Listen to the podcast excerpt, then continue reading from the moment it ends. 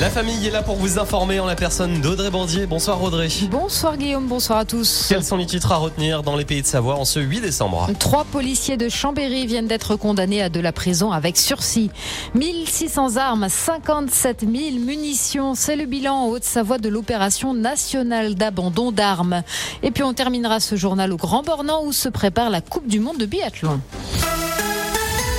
Mais nous commençons par Elisabeth Borne qui vient de dégainer un nouveau 49.3. Son 8e en quelques semaines, cette fois pour faire adopter le projet de budget. Et comme à chaque fois, les députés de la France Insoumise n'ont pas tardé à déposer une nouvelle motion de censure contre le gouvernement.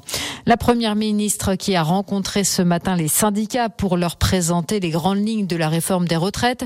Un texte qui prévoit notamment le recul de l'âge de départ à 65 ans et le recul de l'âge de départ en retraite anticipée.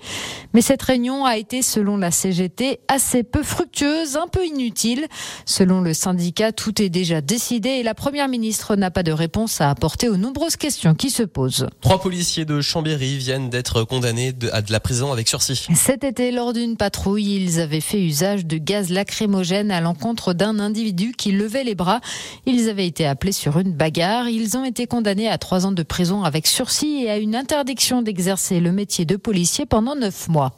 Bilan positif pour l'opération nationale d'abandon simplifié d'armes. Pendant une semaine, les détenteurs d'armes dont ils voulaient se débarrasser pouvaient les laisser aux autorités sans aucune formalité administrative. Rien qu'en Haute-Savoie, ce sont 1612 armes et 57 000 munitions qui ont ainsi été rendues. Parmi ces armes figurent en particulier des armes de chasse et quelques armes datant de la Seconde Guerre mondiale. Les services de déminage ont dû intervenir à 12 reprises pour récupérer des explosifs, là aussi datant de la Seconde Guerre mondiale, ou servant à déclencher des avalanches. C'est dans une semaine, tout pile, que débutera la Coupe du Monde de Biathlon au Grand Bornand. Jeudi 15 décembre, les hommes s'élanceront pour le sprint, suivront le sprint femmes, les poursuites et les mass starts.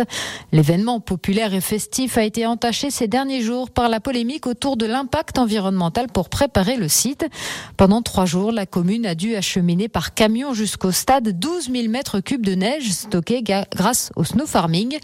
Le maire de la commune, André Perilla-Amédé, reconnaît que l'image du transport routier peut heurter, mais il souhaite apaiser le débat et rétablir la réalité de la situation. Tout événement, quel qu'il soit, qu'il soit bien sûr sportif, culturel ou festif, a un impact écologique. Ce qu'il faut retenir, c'est que l'impact principal n'est pas la neige.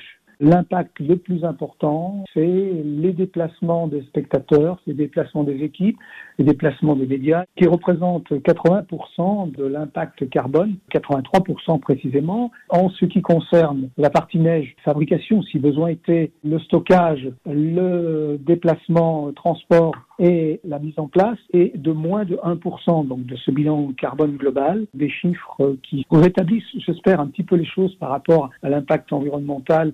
Le maire du Grand Bornand rappelle qu'il est inscrit dans le cahier des charges que tout organisateur d'une compétition de biathlon doit avoir 3 moyens différents d'apporter de la neige pour assurer la piste. Et peut-être qu'une Française sera en jaune en arrivant dans les Aravis dans une semaine. Julia Simon a pris cet après-midi la 3e place du sprint d'Hochfilzen en Autriche. Elle prend ainsi la tête du classement général. Demain, place au sprint homme à partir de 13h45. En revanche, en ski cross, pas de podium pour les Français ce jeudi. Tout à l'heure, à Val Thorens, Bastien Midol a terminé 7e et Jade Grillet-Aubert 15e. Une 2e finale aura lieu demain à partir de 11h45. Merci beaucoup Audrey. N'oubliez pas d'ailleurs qu'en parlant de sport et de sport d'hiver, demain à 17h20, il y aura le retour du journal des sports de montagne pour savoir tout ce qu'il y aura, toutes les compétitions à suivre ce week-end. Chut les enfants, on écoute la...